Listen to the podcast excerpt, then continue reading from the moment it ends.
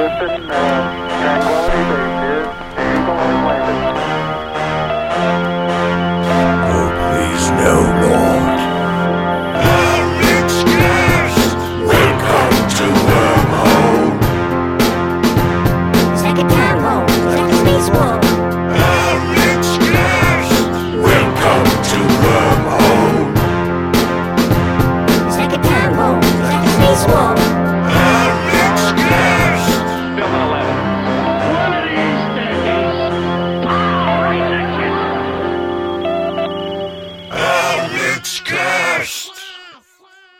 My name's DJ Alex, and I'm here to say I'm not all that familiar with rap culture.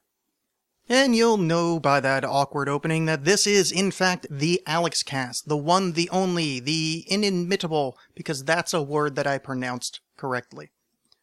Alex cast. I should finish that statement. I got so wrapped up in the fact that I don't know how to say that word. Inimitable. Inimitable? Yes. Those. That thing enjoy it. Yes, so I'm doing a solo show tonight. You may notice by the fact that I am doing a solo show tonight. But Alex, what does that mean? It means that this entire show is going to be devoted to Hope Solo and all of her great work. I don't know if Hope Solo is a woman, nor do I know what I know that name from. I'm gonna guess it's an athlete. Hope. Hope sounds like a lady name, so let's go with that. Good. Enjoy. This episode of the show is brought to you by The Standard. You can find them at facebook.com slash The Standard PDX. That's the bar I go to in Portland. I love them a lot. And I mean that. That's not just a, that's not a pitch. I actually love them. I enjoy that bar a lot. So I'd very much like you guys to go there. So go find them in Portland, 14 Northeast 22nd in Portland, Oregon. So yes, go, enjoy drinks, have fun, visit me. I'm usually there on Sunday nights doing some editing, drinking $2 microbrew beers. If you like a little bit more of a cheaper alternative, there's Wednesdays is one dollar Hamm's night. The Hamm's it's like kind of like a Pabst Blue Ribbon kind of American lager style beer, and it's a dollar. So go there. So facebook.com slash the standard PDX. Enjoy, soak it in.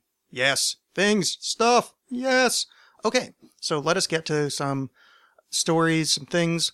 I ask every week on Twitter when I'm going to do a solo show, and actually often when I have guests on for, um, I ask on Twitter at the AlexCast if anybody has any questions for me, any comments, any concerns, anything you want to provide me so I can do my show better. And if I do my show better, that means that you get to listen to a better show. In this case, not really, because it's not a very good show. Well, actually, maybe in that it's not a very good show, your contribution might actually bump.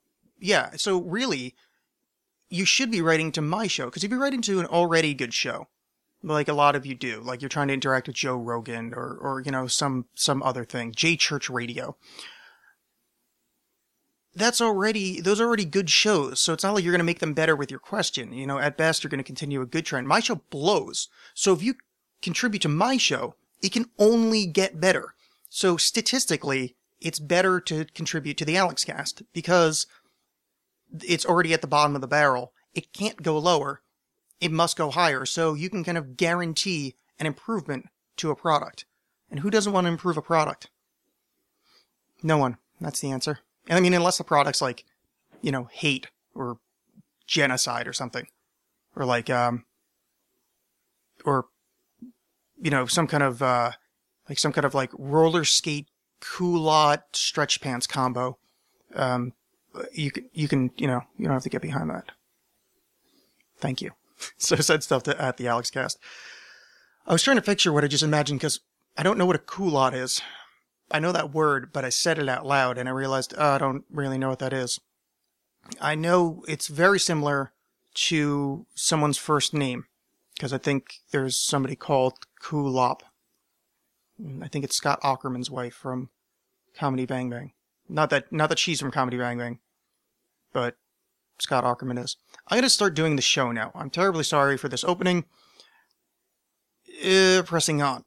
Chris Reddie, at Chris Reddie. Chris is spelled C H R I S. His last name is spelled R E D D I E. If you put the at symbol before those two names, those two names are as one. There is no space, there's no underscore, there's there's nothing. There's not a tilde, there's not a dash, there's not a accent aigrand, There's not a single interrobang to be found. At Chris Reddie asks, What would you do if you met a ghost? Would you try to get secky with it? I think S E C Y is probably slangy modern parlance, internet slang for sexy. Well, what would I do if I met a ghost? There's a lot of permutations of this question. There's a lot of ways we can break this down. What do we mean by meeting a ghost? Do I mean, or do you mean, or does the question mean? And Unfortunately, I'm the only one here, so I'm going to have to answer this myself. Am I seeing a spectral entity, a wisp of vapor out of the corner of my eye? Am I catching a human like form in the periphery? Or am I seeing a full body apparition? Am I having communication with it? Uh, does it have a solid body? Can it interact with this world? Is it like Patrick Swayze in the beginning of the movie Ghosts? Or right after he dies, spoiler alert, in the movie Ghost? Or is it later in Ghost where he learns how to move objects using his will from that creepy looking guy on the subway? Or is it like the Sixth Sense, where you kind of think you're a dude and you can sort of interact, but it turns out you're not really interacting using clever editing techniques? I don't know. So, if I met a ghost, and assuming it's a full body apparition, essentially it's like I'm talking to another person. Um, that other person has, uh, you know, a, a usable body. You know, you, it, it can, it can interact with the world. We're having conversation. And as long as we're getting along well, I, I first I would do, uh, what would I do is I would ask the ghost what, what's the afterlife like? Um, or is there heaven, hell? Is there somewhere in there in between? Is this a, a reincarnated thing? Uh, why are you stuck here? Is there anything I can do to help you? You know, if this is something that you get to uh, reincarnate, if your life has not been fulfilled, if you've not achieved your Buddha nature, would you like to reincarnate? Would you like to just be shuffled loose as mortal coil? What are you holding on for? Why are you in my apartment? I would ask a bunch of questions. Once the battery of questions are over, uh, as long as we're getting on well, um, so I'd interview first, and then uh, would I try to get sexy with it? Well, I mean, okay. Here's the thing. Let's let's. This is a hypothetical world. I, I'm I'm in I'm in a relationship at the moment, so no, I would not because even though I don't think technically getting sexy with a ghost would count as cheating, I would count it as cheating because it's emotional cheating. Because I'm a person. I'm, I'm not gonna. I'm not flippant with where I place my desires or my actions or my emotions. And I, I want to feel something for someone that I'm connecting with physically, or in this case, metaphysically, or uh, astrally, or some other variant form thereof, uh, ectoplasmically. So I'm going to have to really care for this person. So I'm going to have to be single first. Then I'm going to have to care about this ghost person. And then if I care about them, yeah, I might try to get sexy with with the ghost. But uh, there's there's some other problems here. Is because also what kind of future do we have together? Because, well, I mean, is the ghost gonna be with me always? Is it, can it sleep? Is it gonna bother me while I'm sleeping? Can ghosts get mad?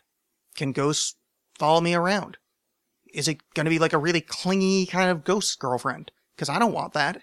Um, I want to have a, I want to have that ghost have an independent life and I have an independent life, and then but we're we're partners in our ghost human relationship.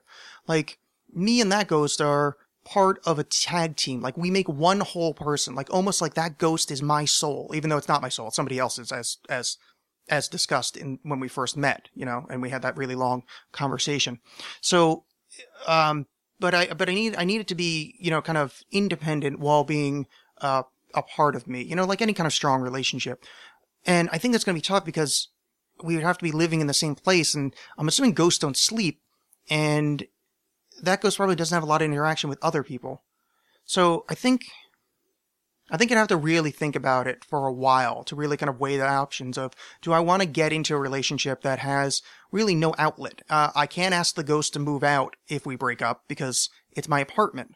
You know, that, that it's haunting. I mean, unless it has the ability to go and haunt something else. Um, and then or is like if it goes really well, me and this ghost get along like amazingly. We're having ghost sex every night. It's like that scene from Ghostbusters where um where Dan Aykroyd gets blown by the ghost. Like like we're having like all sorts of ghost sex and it's awesome. Like my my my essence is mixing with her ectoplasm and and it's romantic and it's sexy and and it's and it's sweaty slash ectoplasmically sweaty and it's wonderful and you're like, oh, this is love. Will the ghost make me kill myself? Is, is that like marriage? Like if you're dating a ghost for long enough, does the ghost go down on one spectral knee and say, honey, will you stop your heart for me? And that's weird because how do you take your marriage vows? Because for better or worse, do death do you part? It would be death do you start. Which I didn't mean to rhyme, as referenced earlier in the show. I'm not very good with rap. Is it like a Ghostbusters thing where we could be sucked into some kind of trapped box from a ballroom and then thrown into a containment unit and a red-haired man uh, will walk in and I would say, would you like some coffee? Yes, have some. Or is it, um, or is it like, um, some other movie I can't think of? Is it like Beetlejuice? Am I like Alec Baldwin? Is my ghost like whatever the lady that played Geena Davis? Geena, is that Geena Davis? Yeah, I'm gonna go Geena Davis. I can't think of who that is. But is that it? Will we have a hot kind of goth girl called Lydia around the house? Will I have people come in and make strange sculptures? I don't know. Will Otho be there? These are a lot of questions, and I don't really have answers to it. But assuming, you know, I, I feel like there's there's some kind of way for our relationship to progress forward, um, that I feel like I can commit emotionally to this spectral remnant of a once vital human. Um, yeah, I'd probably try to get Seki with it. I probably would. But, you know, kind of break my heart if it didn't work out. Or if, or if, as I said, ghost marriage is, is killing yourself. And that'd be weird too, because you would presume that the ghost no longer ages. Or maybe the, the ghost can control what it looks like, but, you know, I, the, ghost would watch me age, like any of those, um, kind of, any kind of show based around an immortal struggling with his, his or her immortality. Uh, the one thing is, you get to watch everyone you care for grow old and die. And, uh, that's like the big, uh, that's the big reveal that it's like, man, that immortal really is torn up inside. He or she is lonely. Uh, like the new show Forever on whatever channel that is with Fantastic Four Stretchy Man, who is a police detective, uh, ghost immortal guy that's a forensic investigator or something. It's Quincy M.E., but with the guy from Fantastic Four. So anyway, that's the answer to your question, Chris Reddie. Whatever I just said is exactly the answer I want to give. Don't worry, um, people that listen to the show that like when I talk about like um, spirituality and uh, well, I guess that was technically spiritual, but uh, or like serious topics. I'll get to one later, but I want to I want to go these first because, well, um, that's what I want to do. So I don't know why you, you're questioning me. I don't know what your problem is, but but there's that. So thank you, Chris Reddie, for the fine fine question. Um, I have another question here. The um was not part of the question. Maybe it is, but he didn't type it. This is from our friend AJ Marquez, local aspiring stand up and fine gentleman. How much of my body do I have to sell to make a living? Like, I have really soft and strong hands, and I'm pretty open to suggestion. Well, I mean, a, a, kidney you can get probably about 25 grand, I think. Lungs more, uh, you need your heart. But like, I think for assuming you're in, I mean, I know you're not in good shape, but like, um, that came out really fucking wrong. I meant with the times we've seen each other, we were in drinking establishments. So I, I can't imagine, uh, you know, you've got runner's lungs, but I suppose you could probably get, so how much of your body do you have to sell to make a living? I mean, you could probably get, I'd probably say without dying, you could probably get 60,000. So I mean, if you if you live frugally, um, you know, it's a living. You can get you, know you can get a few years out of that maybe. Um, yeah, but I think I think what you're what you're actually going for is is um, what you know how much your body do you have to sell. I would say all of it in that if you if like what I sell my body uh, for money too is where I go to work. I bring my body to work uh, Monday through Friday, and then I get paychecks, uh, a paycheck, uh, once every two weeks. And then, so it's like, it's really all of my body that I'm selling to make a living. It's just, uh, it's not actually the body, it's my intellectual usage and, and, and knowledge base and, and stick to itiveness. So all of it, none of it. And also, if you have soft and strong hands, why don't go into massage work? I mean, it's it's I I think maybe they make some money. I, I don't really know. I don't know how much mas, mas, masseurs make, but that'd be good. Like go and get some massage classes, and you can be like a creepy massage dude. Um, you don't necessarily have to be creepy, but I just have a thing. I I I, I've not met many male massage therapists that weren't like a little creepy. Um, it's kind of like it's kind of like male photographers, and and I have friends that are that are both of these things that I'm saying, but there's like a little there's a little it's just there's it's kind of inherently creepy. So yeah, that's what you do. So so go into massage therapy, and then do that, and then you can like you know make a living off of it. And I think, you know, being an aspiring stand up, I think having that background of, of massage would be good because it's a portable trait. So you can, you know, put, put an ad up on Craigslist saying like, Hey, you know, anybody want a massage? You know, um, I'm in town working at the Chuckle Hut. You know, anybody, anybody have, uh, uh like a, like a large stress level that they, that they would like to have lowered? And then you can answer and then, you know, uh, I was going to end that with a, with a really horrible thing, but I'm not gonna. So, there's that. There's your answer to your question, the burning question of, of humanity that AJ asked. Here's a problem with this segment.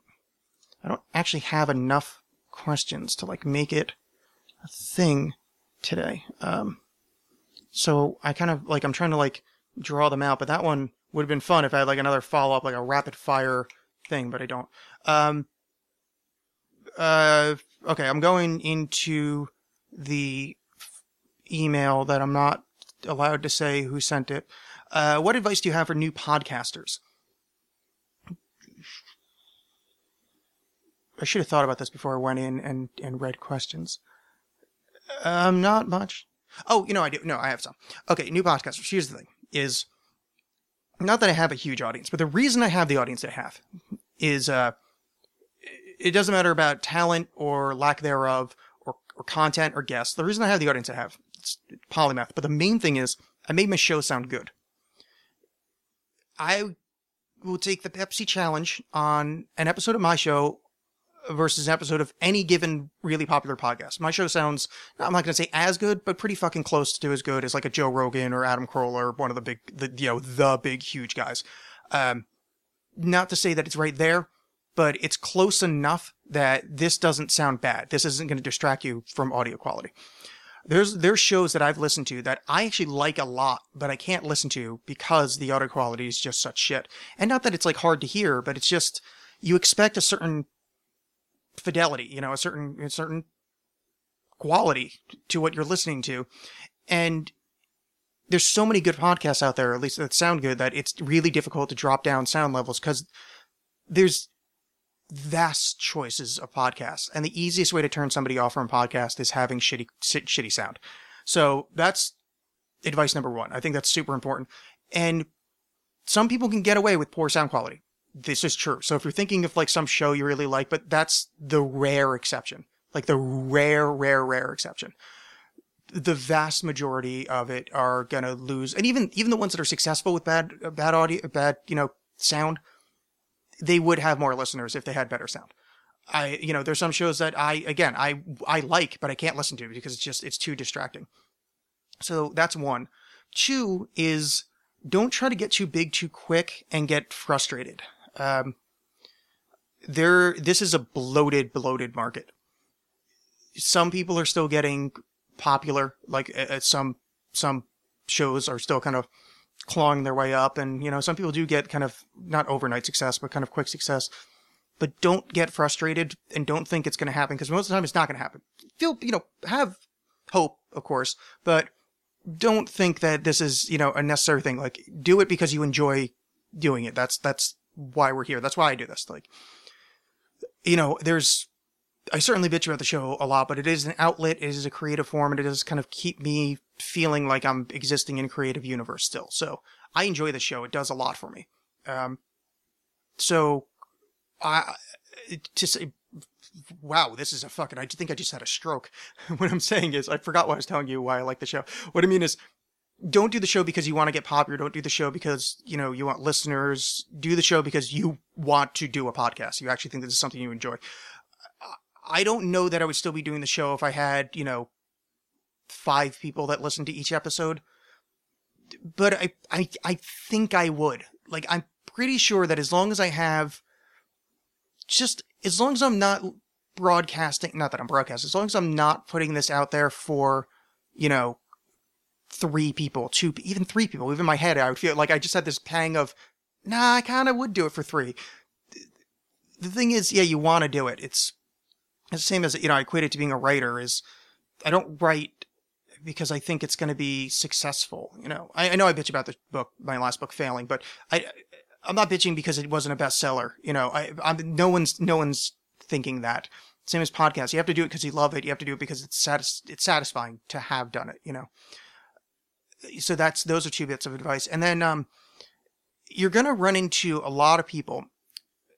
I shouldn't, I shouldn't speak so definitively, but I, I found that I ran into a lot of people that think they want to be on a podcast, that think they have radio chops, uh, that think that to go back to the first one that they want to be on podcasts and then they don't actually want to be on one um, then you know you'll have a hard time tracking them down and there just there'll be a litany of excuses. Don't bother with those people. They're just not there. There's this is weird. I think it's i think stand-up comedy is like that too. There's a lot of people that like want to be a that, that talk about doing stand-up a lot but don't actually do it. Uh this is podcast stuff too. A lot of people talk about wanting to do something along these lines and never actually get to it. And if you have people that are like, oh, I want to come on the show, I want to come on the show, and they, they, they keep kind of bailing on you or just doesn't work out miraculously, just, just throw them to the side. It just, there, there's just, it's a thing that happens and, you know, I can't explain it, but I've certainly run into it enough. And then if you find people that are, um, how does one put it? Don't be afraid to say no to bookings. There are people that asked me a lot to come on the show that I've said no to. Not because I like I'm even and I'm desperate for guests, but it's just that there is a level of yeah, it's nice to talk to people, but when you're dragging someone kicking and screaming through a conversation, it's not fun to listen to as a listener. At least I don't think so. And again, I do the show for I want to put out a show that I would listen to if it like if the show existed and I wasn't me, I I would fucking love this show. Like this is the weirdest fucking thing ever. Like I would I would adore the Alex Cast if I if I didn't you know have really low self esteem and hate me, um, which I do. I I don't like myself very much, but I would love this show. It's so fucking weird. Like it, it makes no sense, and I I like this show. Uh, except for my part of it, which is most of it. But I mean, that's the point. So do shows that you would like. So you're going to run into, uh, people that really want to come on and just don't feel bad saying no. You may actually fuck some friendships up because of it, but like, it's one of those things where, well, you know, if your friendship was so, so, you know, crummy that, you know, you could, you know, you could, uh, you could, you know, be broken up by, you know, a, uh, sorry, I got distracted. I just, uh, sorry. I got super distracted right there. Jesus Christ. I just, I have the, fuck what I'm talking about. Who gives a shit? All right, that's podcast advice. I go, my brain does this thing where I just think about like the absolute like worst, uh, case scenario for like anything. And I just went down this, like, I'm trying to talk to you guys and I just got distracted. I'm thinking about something completely else. Oh, Jesus Christ. Be fucking present, Alex. Jesus fucking God. Um, I, I, I just hate that when you get so distracted. You know, it's, um, I was just, there's someone I was worried about for a second. And then I went through this, you know, you just go through this like worst case scenario thing. And it's like, ah, fuck, dude, it's just, it's absurd. It's, it's an absurd thing. And my stupid brain keeps firing this. And it's, I, I've spent years studying mindfulness meditation to try to like, you know, be in the moment, be present, be on the show. And the show is usually the time that I can be present. But every now and again, you just get this like jarring shock, like, ugh. Yeah. Anyway, so that's, um, that's that. My brother, Craig, who's been on the show, asked me, what do I think about convergent evolution? And I actually have thought about this a lot. Uh, I think this is part of the overall theme of my viewpoint of the universe is is kind of based on something like this is that convergent evolution let me let me describe what it is if you don't know what that is essentially it's when two things that look very much like each other, like two very different things evolve completely separate from each other. Like they come up with the same thing. So like, um, I wish to God I had an example right now, but like, let's say that, um, oh, there's so many of them. Like, oh, oh, um, uh, thorns, uh, on a, on a cactus, you know, like these cactus looking things. Well, they have them in, you know, in, in, in southern parts of America. And then there's like other things that develop thorns that have no evolutionary connection until like way the fuck back. So like these two completely different s- strains of stuff come up with the same solution to a problem. You know, predators, so they both develop thorns. That's um, so that's kind of that's convergent evolution. So I mean, but it goes with uh, animals as well, and yada yada. But I think this is the same thing as sacred geometry, um, Fibonacci sequences, and why we find pattern recognition and patterns in everything is that essentially the way that nature expresses itself is by the easiest solution possible. So, like the Fibonacci sequence, if you look up, just look up the um the Fibonacci sequence, the Fibonacci spiral, the sacred spiral, um the there's there's a bunch of it. You just just look it up. You'll see what I'm talking about. But essentially, like it's like a, a a nautilus shell. You know, like there's a dot in the middle and starts spreading out, and then gets larger and larger and larger out. Sunflowers express themselves this way. Artichokes, um, th- everything. It's just, but the reason for it is that the way that nature expresses itself is by natural laws. So if you have a cell structure and you know it blossoms out, the way that it blossoms out would be like so one would become two, and then now you need space for two.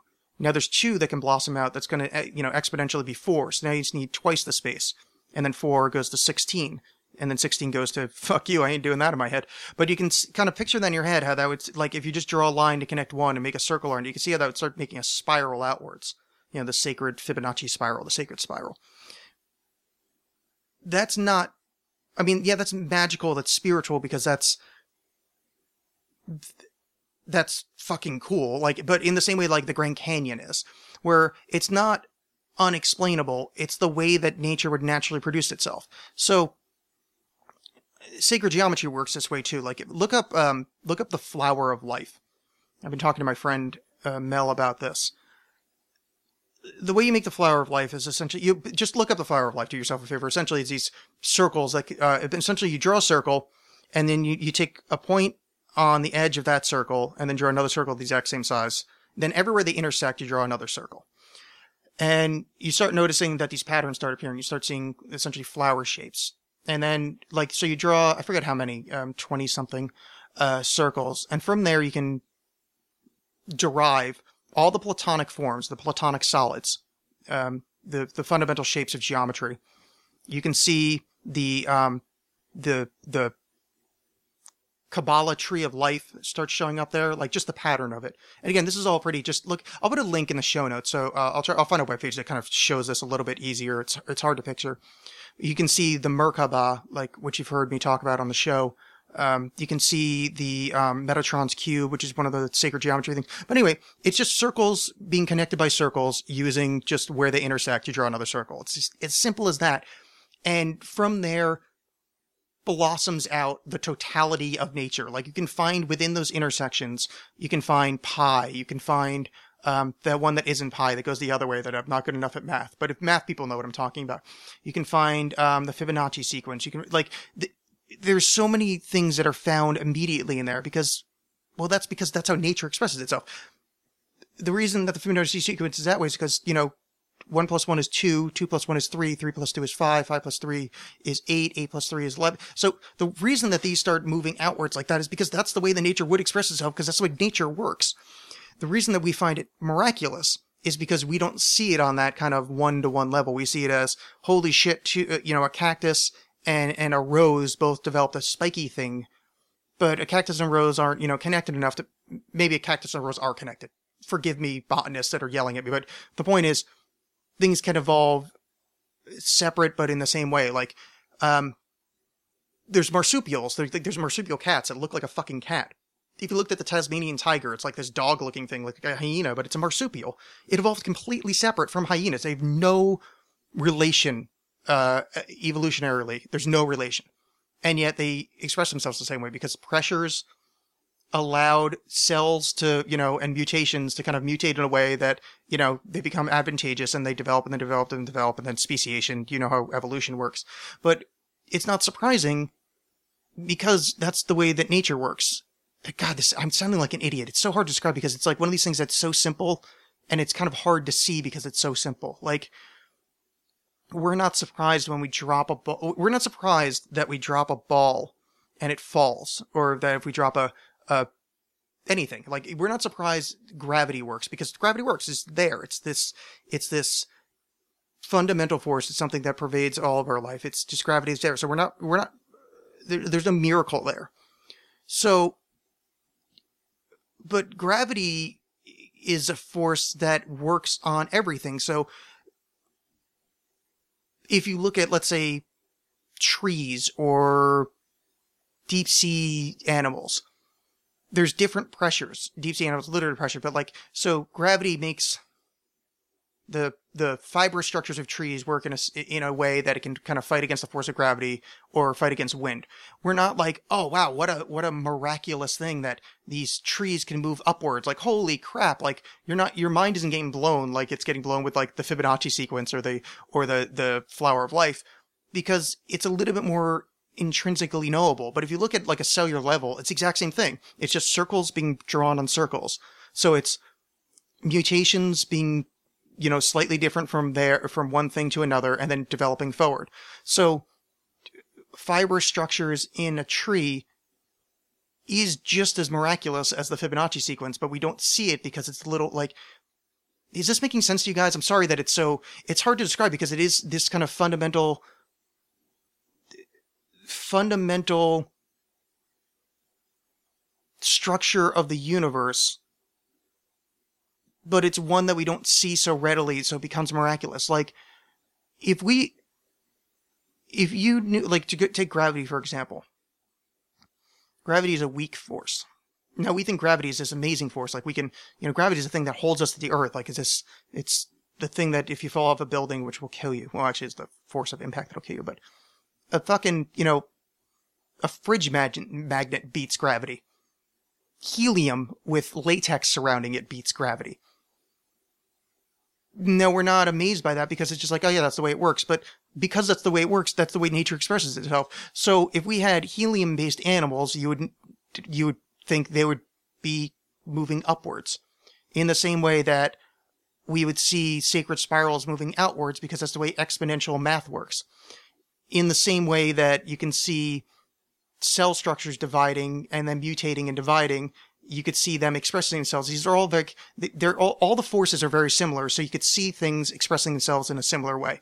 So, given the same universe, you get not given the same universe. If you restarted Earth from once we had amino acids or like whatever that really really early like pre cellular life, like when it's like we're just about to start cellular life.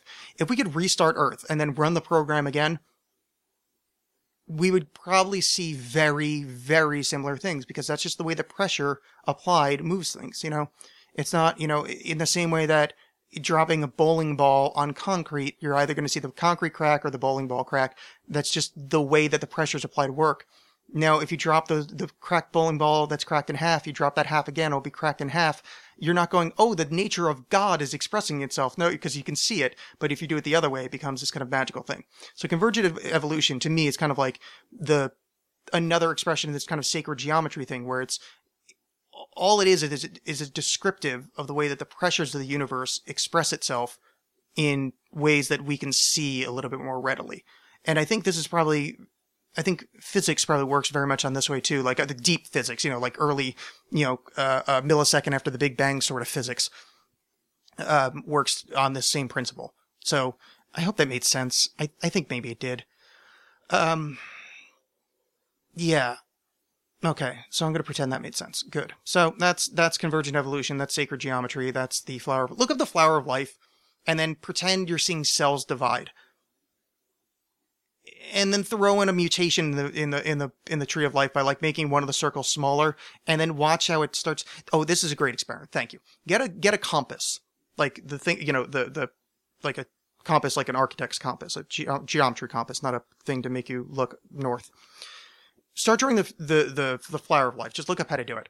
Now, when you're I don't know halfway done, change the diameter of the compass and then start doing it, and then and call that a mutation. Watch how watch how that drawing now starts spiraling off, and not necessarily spiraling off, but you'll watch it mutate. You'll watch it get weird, and just picture that's life so sacred geometry is life working in kind of a linear way, expressing itself in that. But once you change one small thing, you can watch life express itself in a different way, also linear, but with a mutation.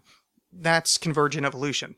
It's, do you see what I'm saying? Because it's the pressure of the change of the circle being reacted to by the geometry you're looking at, which I hope that made sense. I think it did. Anyway, do that and you'll be like, oh, I get what Alex is saying. And then you should be really afraid because you're like, oh my God, I understood what Alex was saying.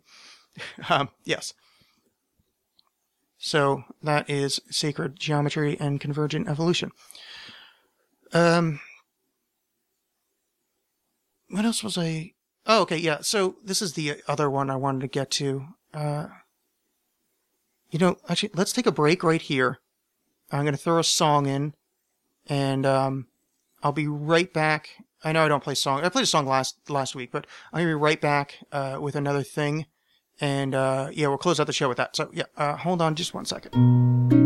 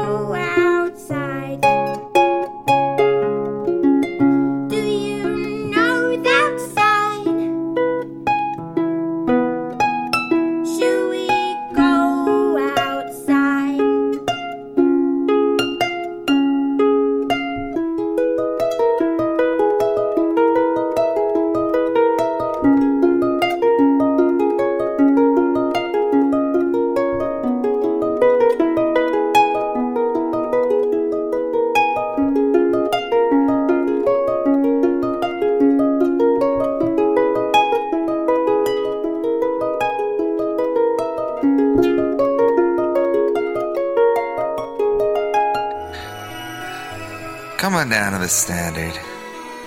14 Northeast 22nd. 14 Northeast 22nd.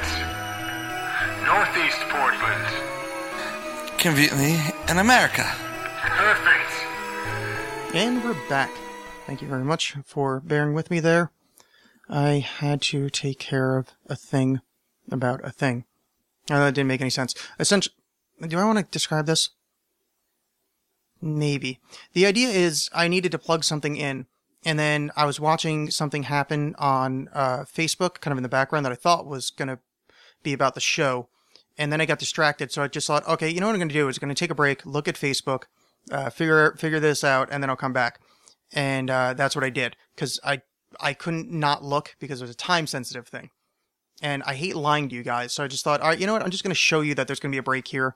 And well, I mean, I used to play a lot of music on the show, so uh, I'll just play a song because why not? Um, I played a song last week and I kind of liked it. So anyway, um, I'm back, and yes, the other question. Uh, this is one that I've been putting off for a couple weeks. Not putting off, but I didn't have, find time.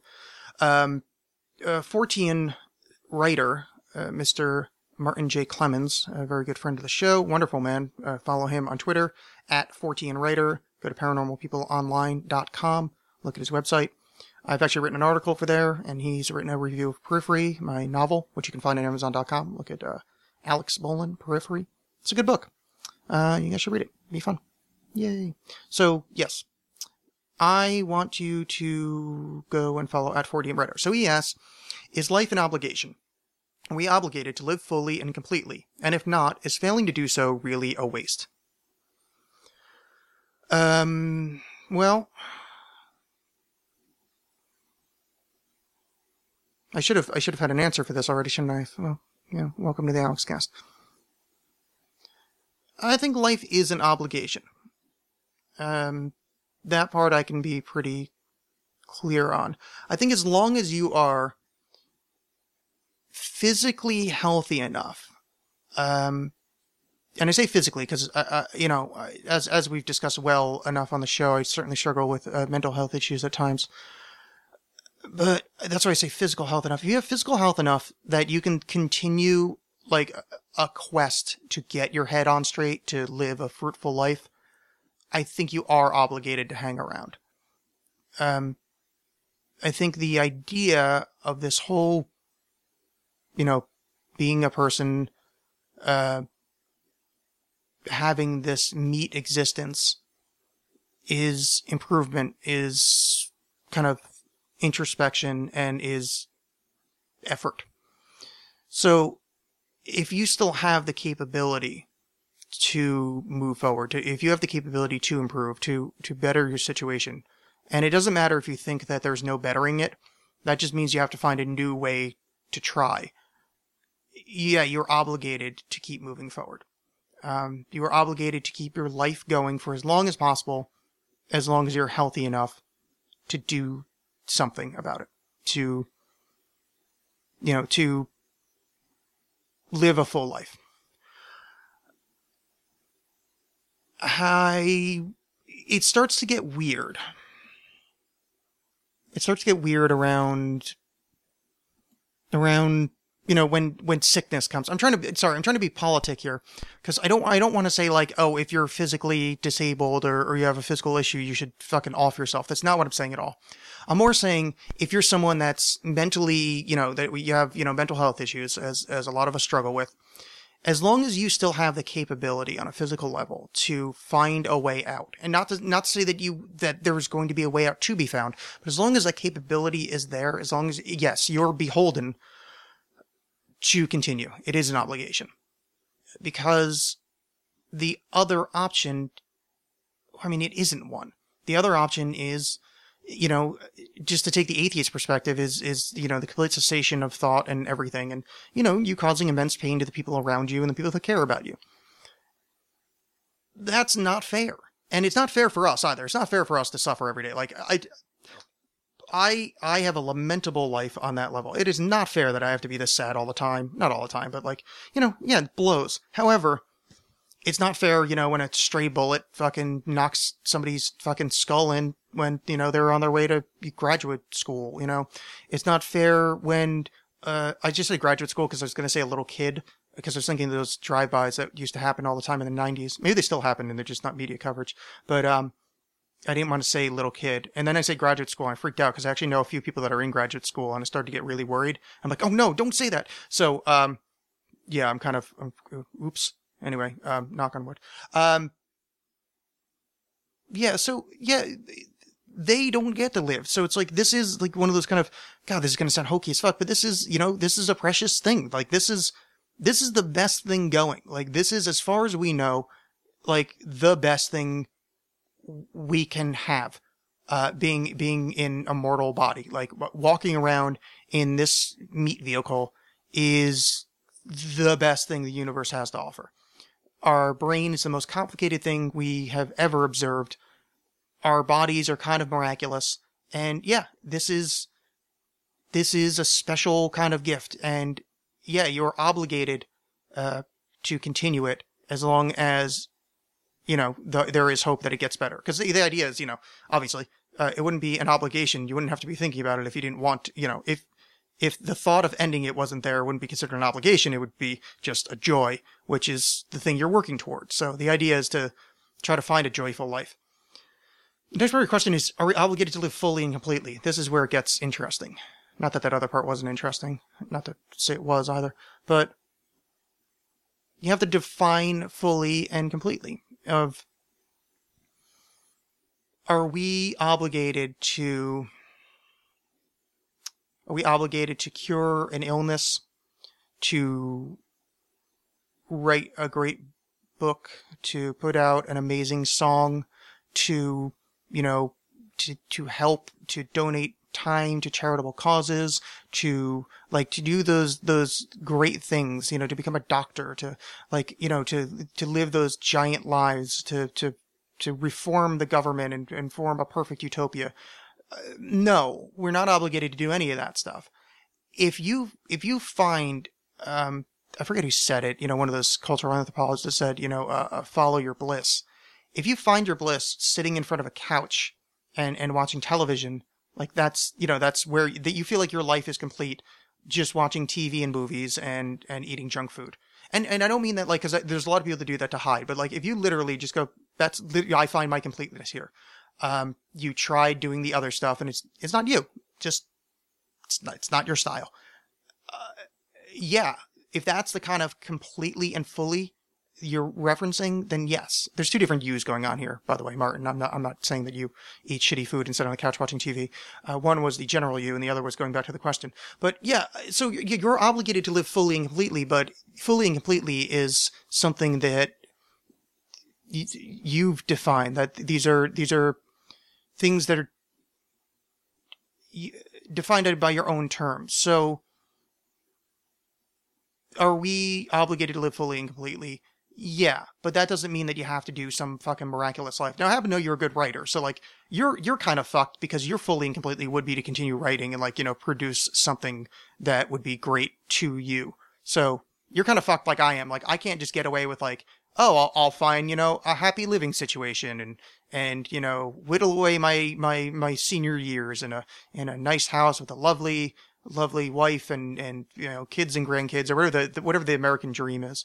Um, yeah, I don't get that either. Like my my living fully and completely is writing books and having homework every day for the rest of my life, which kind of blows because, you know, let's face it, some people get to sit around on the couch and be complete.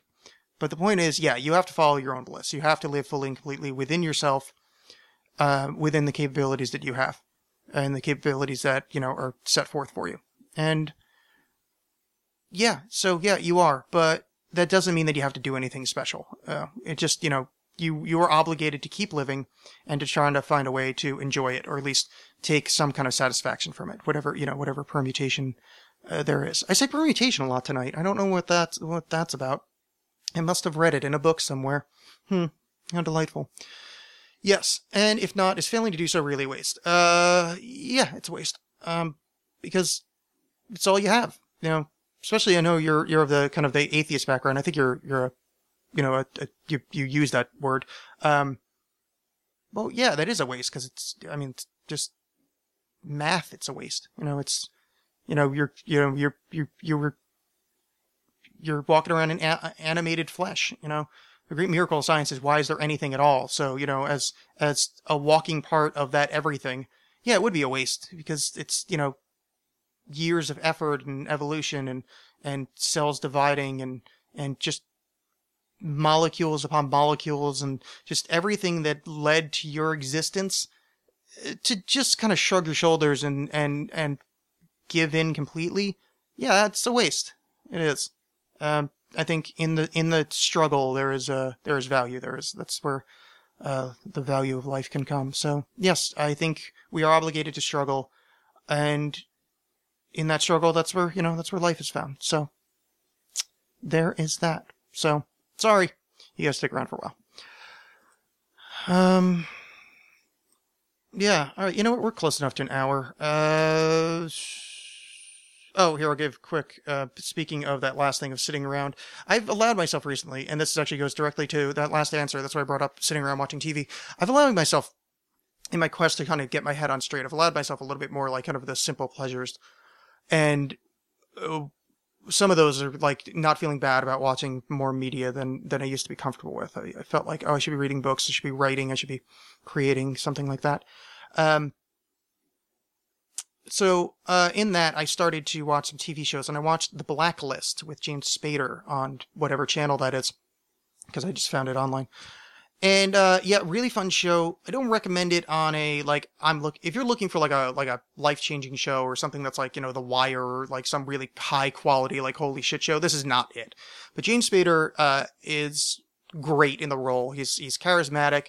He's that really great Iago like villain where it's he's just a slimy just he's a he's a he's a festering garbage pile of a human just does terrible fucking things and did you find yourself kind of rooting for him not when he does the terrible things but he it's, it's oh, let me give you the brief uh, rundown essentially he's um he's like this really badass criminal um in like kind of intellectual criminal uh you know he's got his hands everywhere you know multinational kind of thing and he shows up uh to the CIA and and he's like look you guys all know about me. You, you've been trying to catch me forever.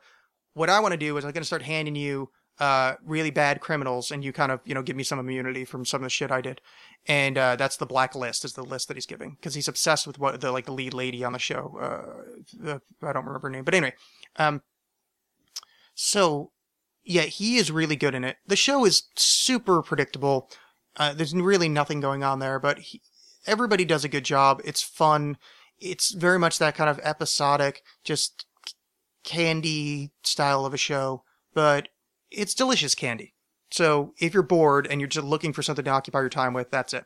I like shows like that uh, because I like it on in the background while I'm doing other things. It's nothing that you have to invest your whole time in. Like I don't I don't watch TV shows where it's I'm actually sitting there watching the whole episode of a show. I watch every second. It's you know on in the background. It's I'm playing around on the internet. I'm reading a book or something. Well, I usually don't read a book while stuff's on. But anyway, the point is, for a show on that level, uh, yeah, The Blacklist is quite um, amusing. I also watched the premiere of Gotham, uh, the Batman prequel TV show.